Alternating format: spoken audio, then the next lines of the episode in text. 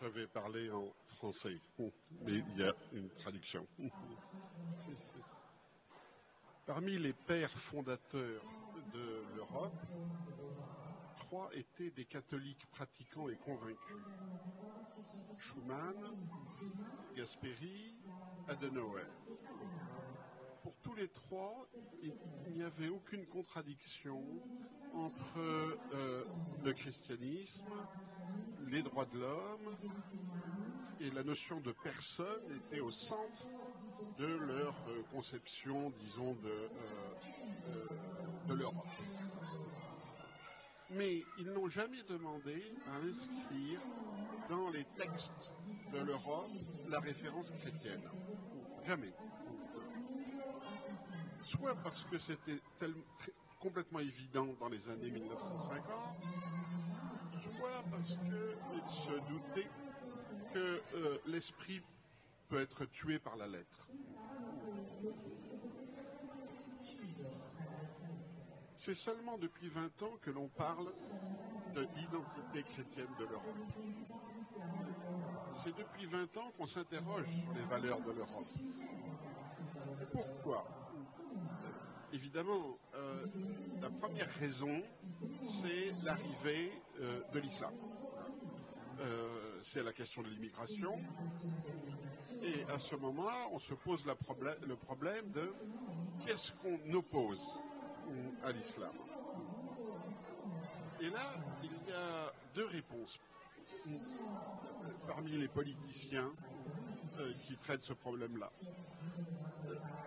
La première réponse, c'est de dire que, de défendre les valeurs de l'Europe. La deuxième réponse, c'est de défendre l'identité chrétienne de l'Europe. Le problème est de savoir, est-ce que c'est la même chose? Est-ce que les valeurs de l'Europe sont des valeurs chrétiennes? Quand on parle en général des valeurs de l'Europe par rapport à l'islam, on va parler du féminisme, de la liberté sexuelle, des droits des homosexuels, du droit de la liberté d'expression, du droit de blasphémer. Ce ne sont pas vraiment les valeurs que défend l'Église catholique aujourd'hui. L'Église catholique défend des valeurs très différentes. Alors, comment résoudre cette contradiction? Et là, je vais faire un petit rappel historique.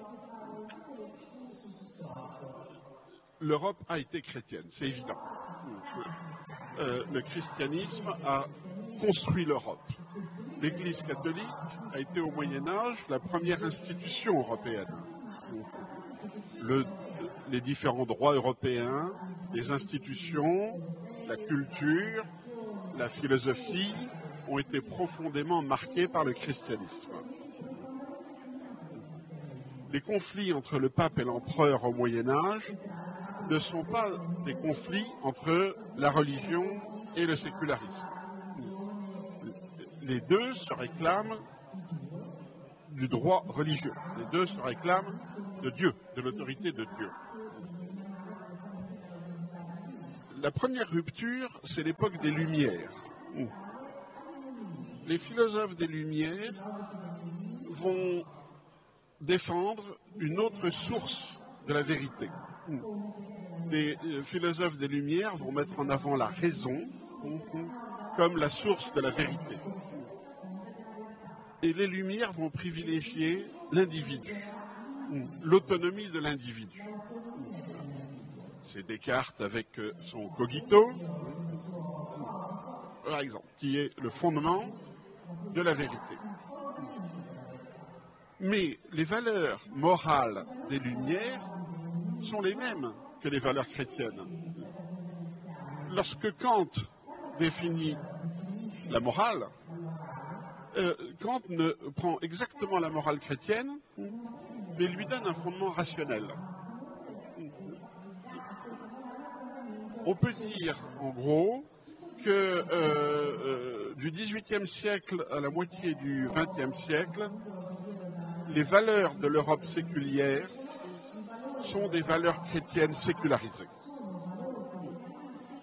La conception des rapports entre hommes et femmes, la définition du mariage, la notion de bien et de mal, le refus de l'homosexualité, la conception de la filiation. Nous restons dans une anthropologie chrétienne. Le seul conflit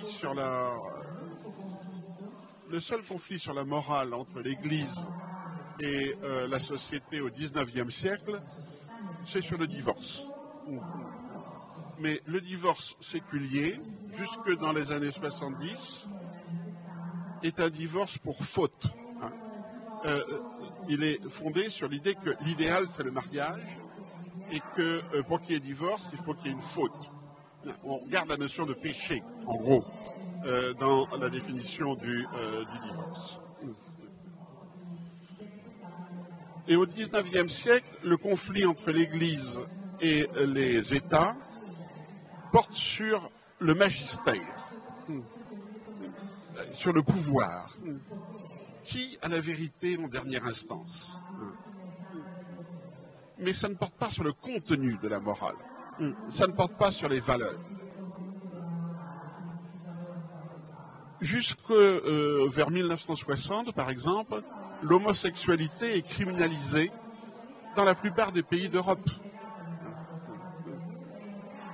On n'est pas du tout dans une morale anti-chrétienne. Tout change dans les années 60. Les années 60 sont une révolution anthropologique.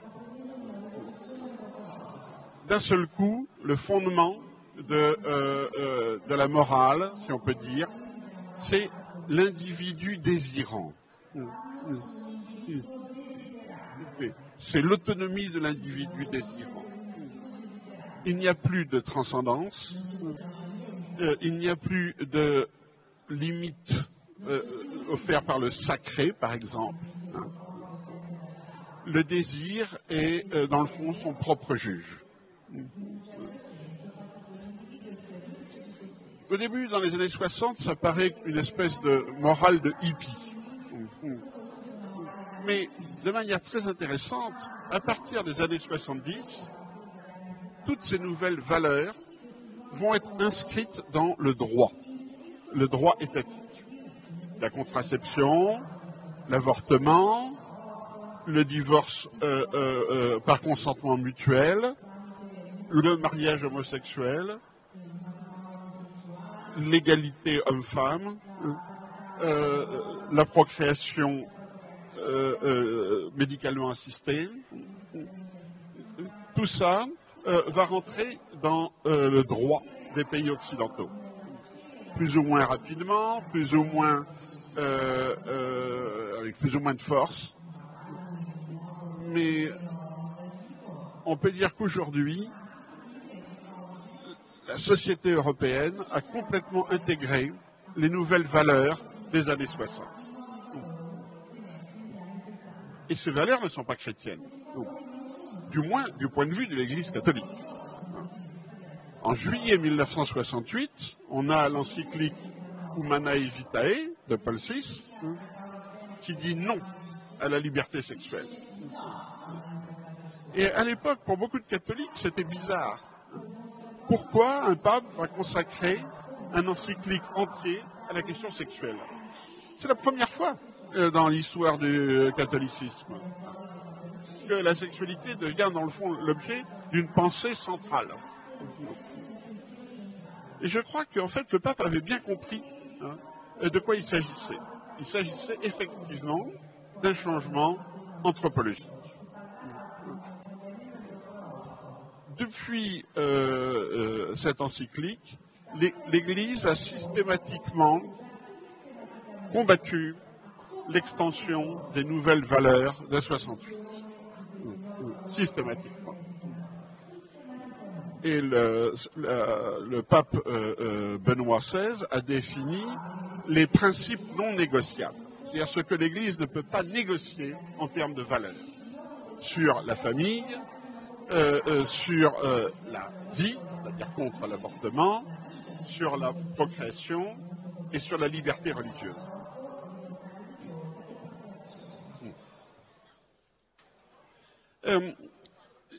En même temps, le pape, et ça commençait dès le pape Jean-Paul II, Jean-Paul II a tiré le constat que la culture européenne n'était plus chrétienne.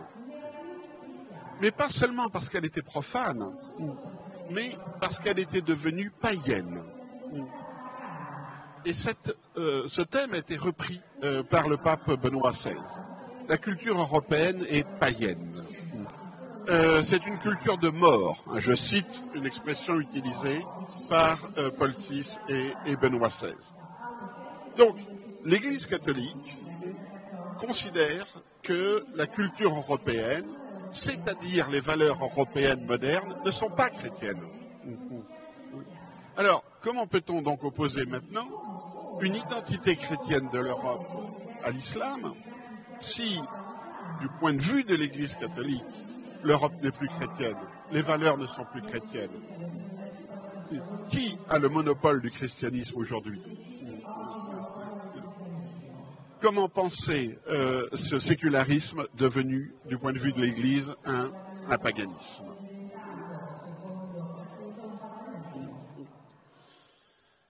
En même temps, bien entendu, cette mutation anthropologique s'est traduite par une déchristianisation de la société européenne. C'est-à-dire, c'est beaucoup plus qu'une sécularisation. C'est une déchristianisation. Aujourd'hui, les gens qui vont à l'église, sauf en Pologne, hein, mais les gens qui vont à l'église, c'est autour de 5% hein, de la population d'un pays européen. 5%. Mais surtout, il n'y a plus de culture séculière du christianisme. Les gens de ma génération peuvent être complètement séculiers, mais ils ont été au catéchisme. Ils connaissent les dogmes principaux de l'Église. Alors que les jeunes aujourd'hui ne savent rien. Ils n'ont aucune culture religieuse. Ce qui fait que paradoxalement, ils ne sont plus anticléricaux. Parce que pour eux, ça n'existe plus. Pour eux, l'Église n'a plus de poids. La culture chrétienne, c'est une histoire d'un club de gens qui se réunissent le dimanche matin. Mais ça ne les concerne plus dans leur vie quotidienne. Et je crois que c'est pour ça que nous nous focalisons sur l'islam. Parce qu'il y a deux choses que l'islam apporte. Une autre religion, bien sûr, mais aussi l'idée de religion. L'idée qu'on peut et on doit être croyant, éventuellement. Et là, c'est un défi pour une Europe devenue aujourd'hui païenne. Alors, les valeurs chrétiennes de l'Europe, c'est clairement les valeurs de la sécularisation de l'Europe. Voilà. Dans les débats avec l'islam, on va reprocher à l'islam d'être contre les femmes, par exemple, de ne pas accepter la liberté religieuse, de ne pas accepter le débat sur, par exemple, sur la question du blasphème, etc. Donc très clairement, on n'est pas dans une opposition chrétienne, parce que sur la question du blasphème, sur la question de la famille, on peut dire que l'Église catholique est plus proche des musulmans conservateurs que des populistes, par exemple, hollandais, hein, comme Geert Wilders, hein, qui sont en faveur du mariage homosexuel, d'un féminisme absolu et de la liberté totale d'expression. Mais, de manière intéressante, on voit les mouvements, pas seulement les populistes, hein, on voit aussi les populistes, une partie de la droite, et très souvent, de plus en plus maintenant, des gens de gauche, qui vont parler de l'identité chrétienne de l'Europe. Et on voit, alors je ne donnerai pas de nom, mais on voit des leaders populistes, par exemple, brandir la croix, parler de la Vierge Marie, bon. Et ça crée une réaction, disons, ambiguë parmi l'Église catholique, parmi les évêques. Évidemment, les évêques ne sont pas contre l'identité de l'Europe, par définition. Les évêques ont la nostalgie de l'Europe chrétienne. Ils pensent qu'effectivement, il faudrait que les Européens reviennent à l'Église, retrouvent cette culture religieuse qu'ils ont perdue, etc. Mais en même temps, pour eux, le christianisme, c'est un ensemble de valeurs et de normes, qui ne sont pas les valeurs et les normes contemporaines de l'Europe. Or, à part la Pologne, la plupart des populistes d'aujourd'hui sont des enfants de 68. Leur vision du monde, leur conception des choses sont tout à fait proches, sont dans la ligne de l'émancipation des années 60. Ils sont pour la liberté sexuelle, même s'ils disent le contraire. Ils la pratiquent, en tout cas. Ils la pratiquent. Ils ne sont pas des modèles de famille chrétienne. Ils ne cherchent pas à être des modèles de famille chrétienne. Ils se situent toujours dans la logique de l'individu désirant. Ils sont dans une, j'allais dire, culture de la jouissance, disons-le. Mais simplement, la seule différence, c'est qu'ils veulent ne jouir qu'entre eux.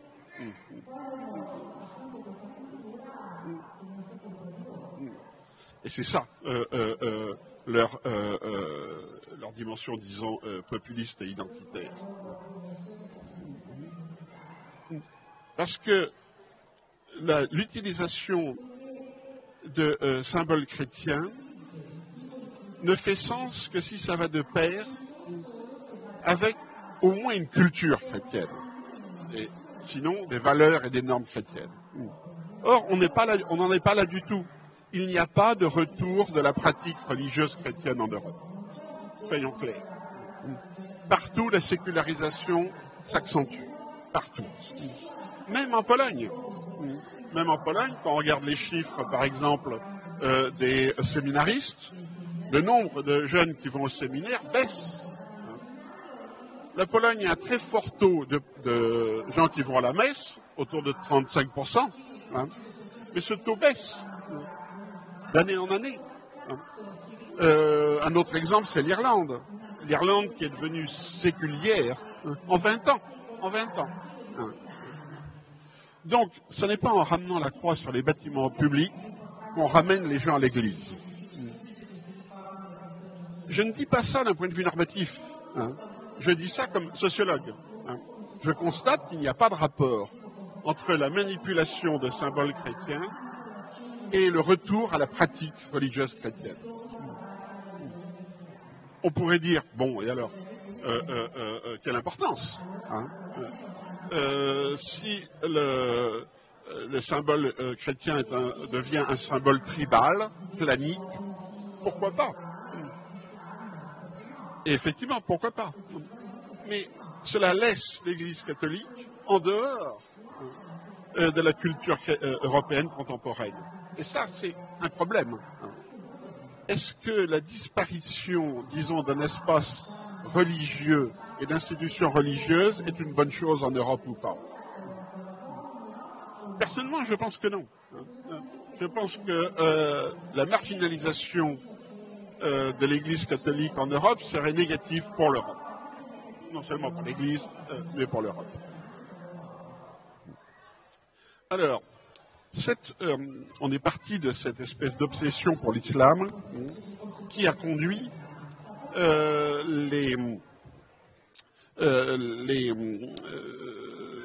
disons, les hommes politiques à prendre un certain nombre de mesures.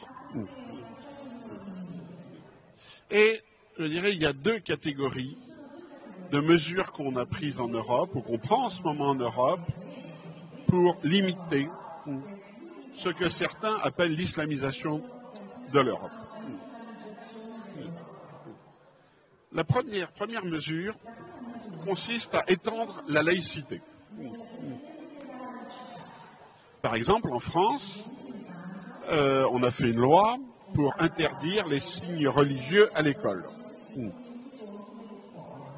Il est évident qu'un seul signe religieux était visé, le voile musulman. Mais comme la France est un pays laïque, comme il est censé y avoir une égalité des religions, la loi n'a pas été faite sur le voile, elle a été faite sur le signe religieux. Du coup, tous les autres signes religieux ont été exclus. Alors, évidemment, il n'y avait pas beaucoup d'autres signes religieux. Il y avait quelques élèves juifs qui venaient avec la kippa, il y avait des élèves sikhs qui venaient avec le turban,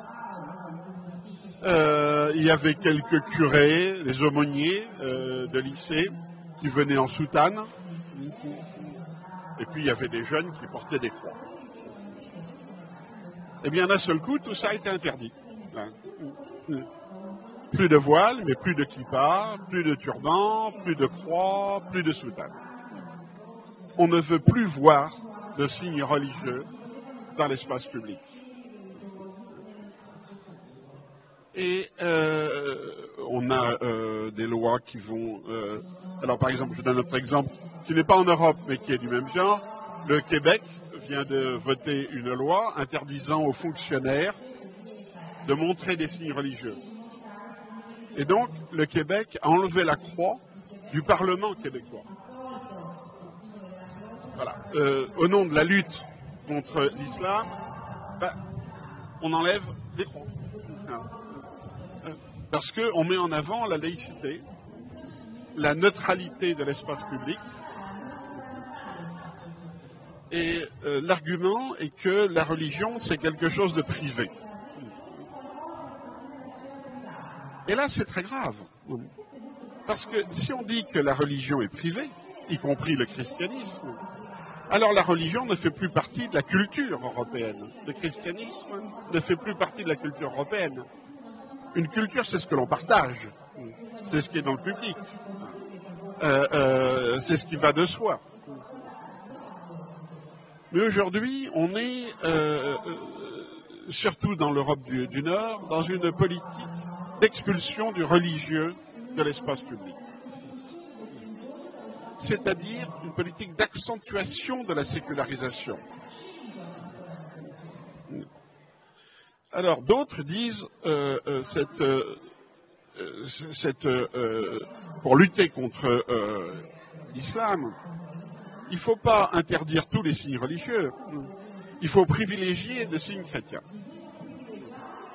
Alors, on a des... Par exemple, en Bavière, on a fait une loi qui interdit aux enseignantes de porter le voile islamique, mais qui autorise les bonnes sœurs catholiques à enseigner dans leur tenue religieuse. Et c'est son type de loi qu'on voit se développer en Italie aussi, ou de règlement, qui fait qu'on va étendre le signe chrétien. Pour mieux, je dirais, empêcher l'arrivée d'un signe religieux islamique. En France, par exemple, on a des maires, comme dans la ville de Béziers, qui ont décidé de mettre des crèches de la nativité dans les mairies. Ou bien de commencer, dans le cas de Béziers, une corrida, un combat de taureaux, par une messe, dite par un curé en soutane. Bon. Le résultat, c'est ce que j'appelle la folklorisation du signe chrétien, qui devient un signe tribal, clanique, et qui perd toute son universalité. Je vous citerai un autre cas, c'est en Pologne. En Pologne, l'épiscopat est très identitaire. L'épiscopat défend l'identité catholique de l'Europe, clairement. L'épiscopat est opposé à l'immigration, clairement. Mais lorsque des prêtres en soutane se sont mis à utiliser des rosaires pour fermer symboliquement la frontière polonaise, là, le primat, l'archevêque primat de Pologne, a dit non. Il a dit non, parce qu'il dit, bon, un rosaire, c'est pas fait pour fermer. Il y a quand même dans le message chrétien une universalité. On peut défendre l'identité chrétienne d'un État, mais on ne peut pas nationaliser la religion. Ou exactement, si on la nationalise, on la sécularise. Voilà, c'est tout simple. Et donc, on a un grand conflit, un débat, à l'intérieur même de l'Église catholique.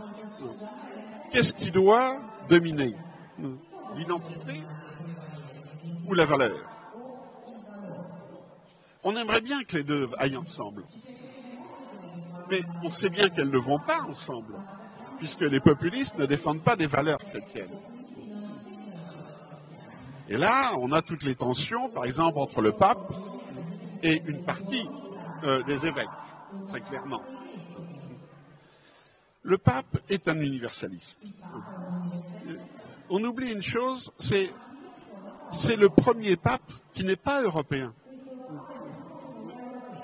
Jean-Paul II et Benoît XVI étaient très attachés à la notion de culture chrétienne de l'Europe. Ils déploraient la déchristianisation culturelle de l'Europe.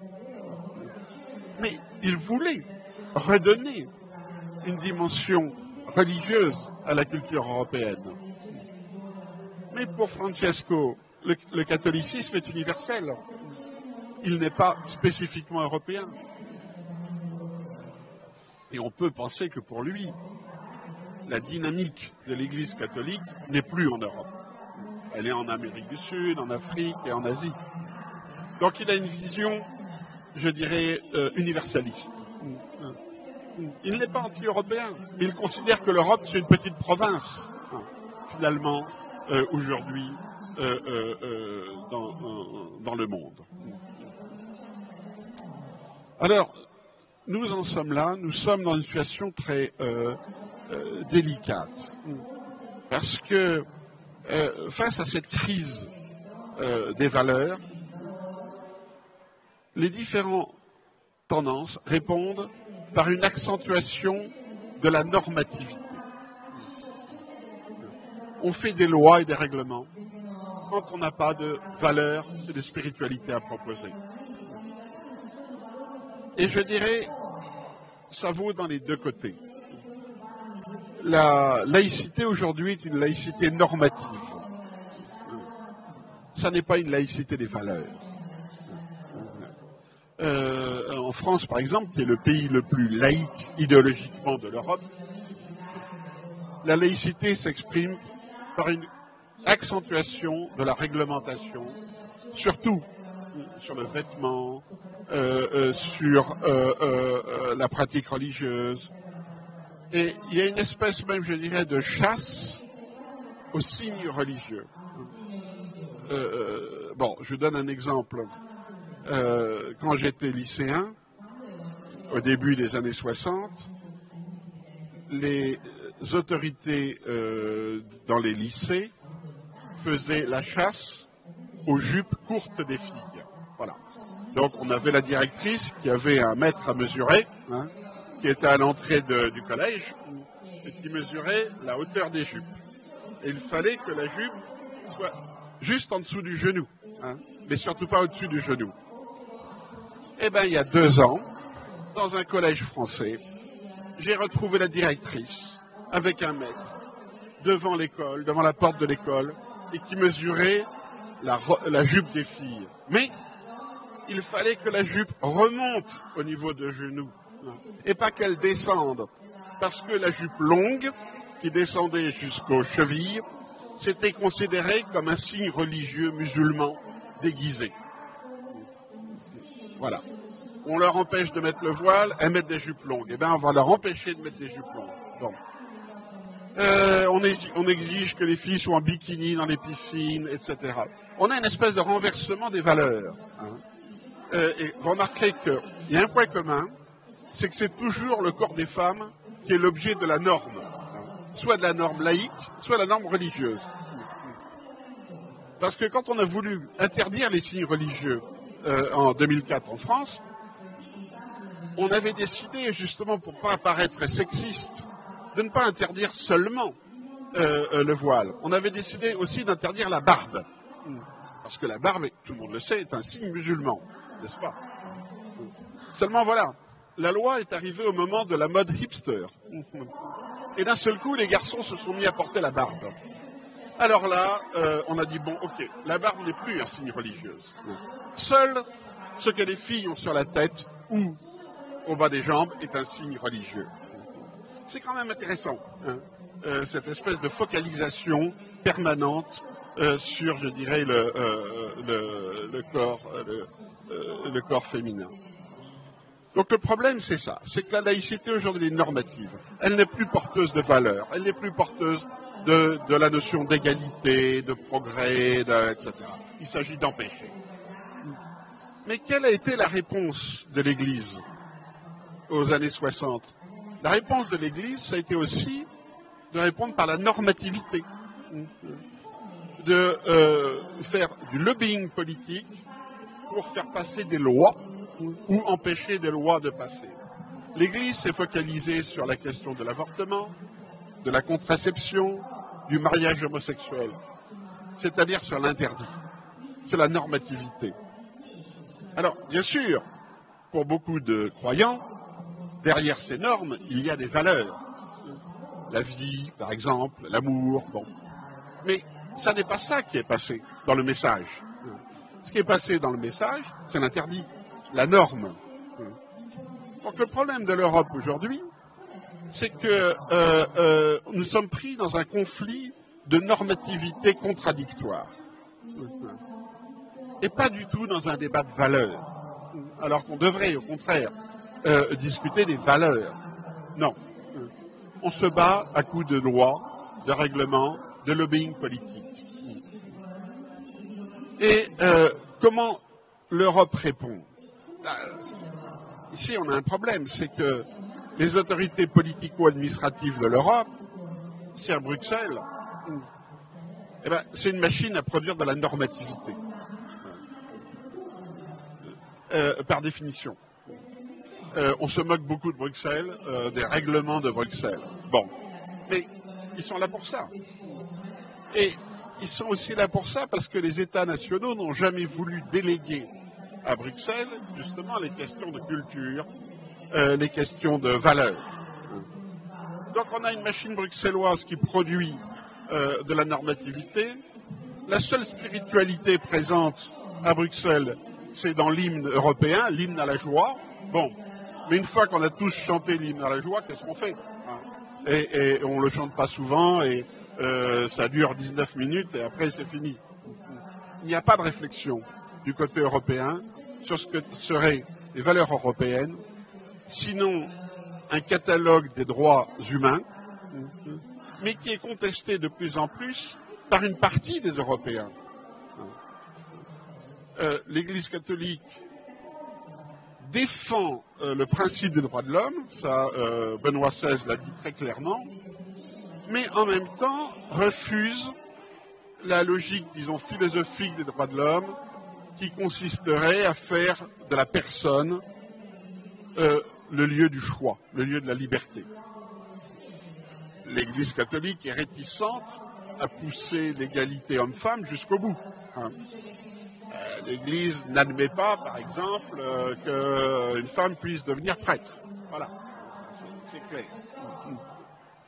En même temps, chez beaucoup d'identitaires, dans la droite conservatrice et chez les populistes, il y a une méfiance par rapport à une extension des droits de l'homme à l'autre, à l'immigré.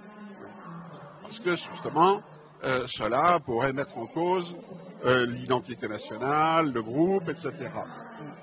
Donc, en fait, on ne peut même pas dire que l'Europe est fondée sur les valeurs des droits de l'homme, des droits humains. Ça, c'est des discours. Hein. mais dans la pratique concrète, ce n'est pas vraiment le cas. Et quand il y a un conflit sur toutes ces questions-là, qui décide aujourd'hui? Ce sont les tribunaux. Ce sont les tribunaux, c'est la Cour européenne des droits de l'homme, c'est la Cour d'appel, c'est la Cour suprême, etc. Nous avons une accentuation de la judiciarisation du débat sur la culture et les valeurs. Bon, je donne aussi des exemples. Qui décide aujourd'hui de ce qu'est une religion? Bon.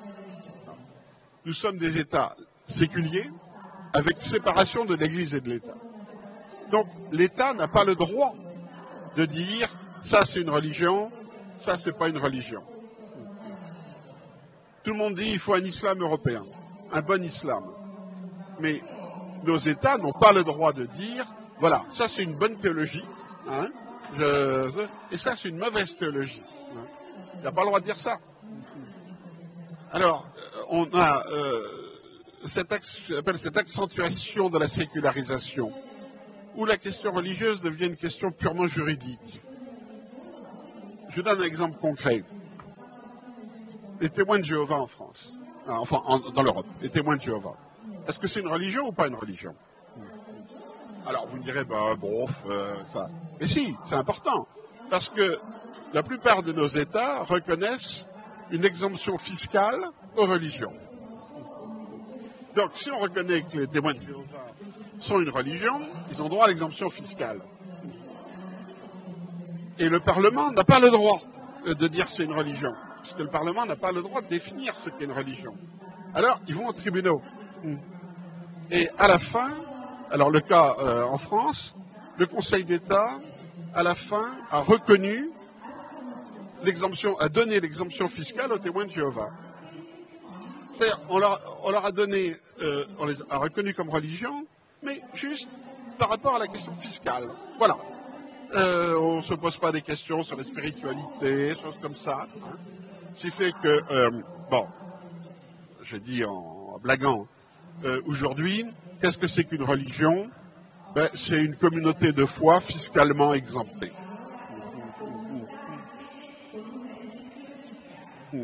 Voilà. C'est-à-dire que c'est l'administration qui a décidé de ce qu'était le religieux. Et là, on voit qu'il manque, dans le fond, une religiosité, une spiritualité qui soit, je dirais, populaire, qui soit dans la société. Nous regardons ce conflit entre l'Église, sécularisme, etc., mais il manque une vision, un ancrage social, je dirais, de la spiritualité. On est dans une individualisation du spirituel. Si vous allez dans les librairies, hein, ça fait 40 ans que je vais dans les librairies, et j'aurais dû, dès le début, prendre un mètre à mesurer, et mesurer la taille des différents rayons. Mais je me souviens, il y a 40 ans, vous aviez le rayon religion. Hein, et c'était 2 mètres, 3 mètres. Hein, bon. Maintenant, le rayon religion, c'est 50 cm. Mais aujourd'hui, vous avez le rayon réalisation de soi. Et là, c'est 5 mètres. Hein. Et le rayon réalisation de soi n'existait pas il y a 40 ans. Maintenant, nous avons toutes ce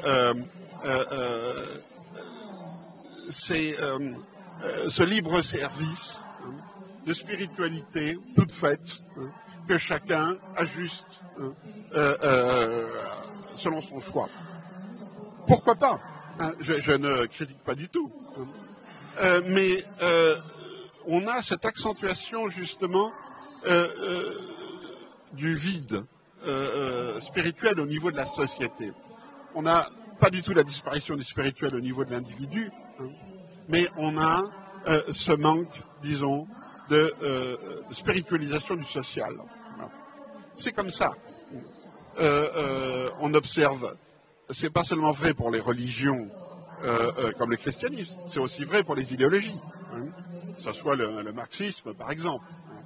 On a une disparition des utopies collectives, quelles qu'elles soient, en faveur d'une quête du salut personnel. Donc on est effectivement dans une accentuation de l'individualisation de nos sociétés. Et encore une fois, je dirais, pourquoi pas, hein, je ne porte pas de jugement de valeur.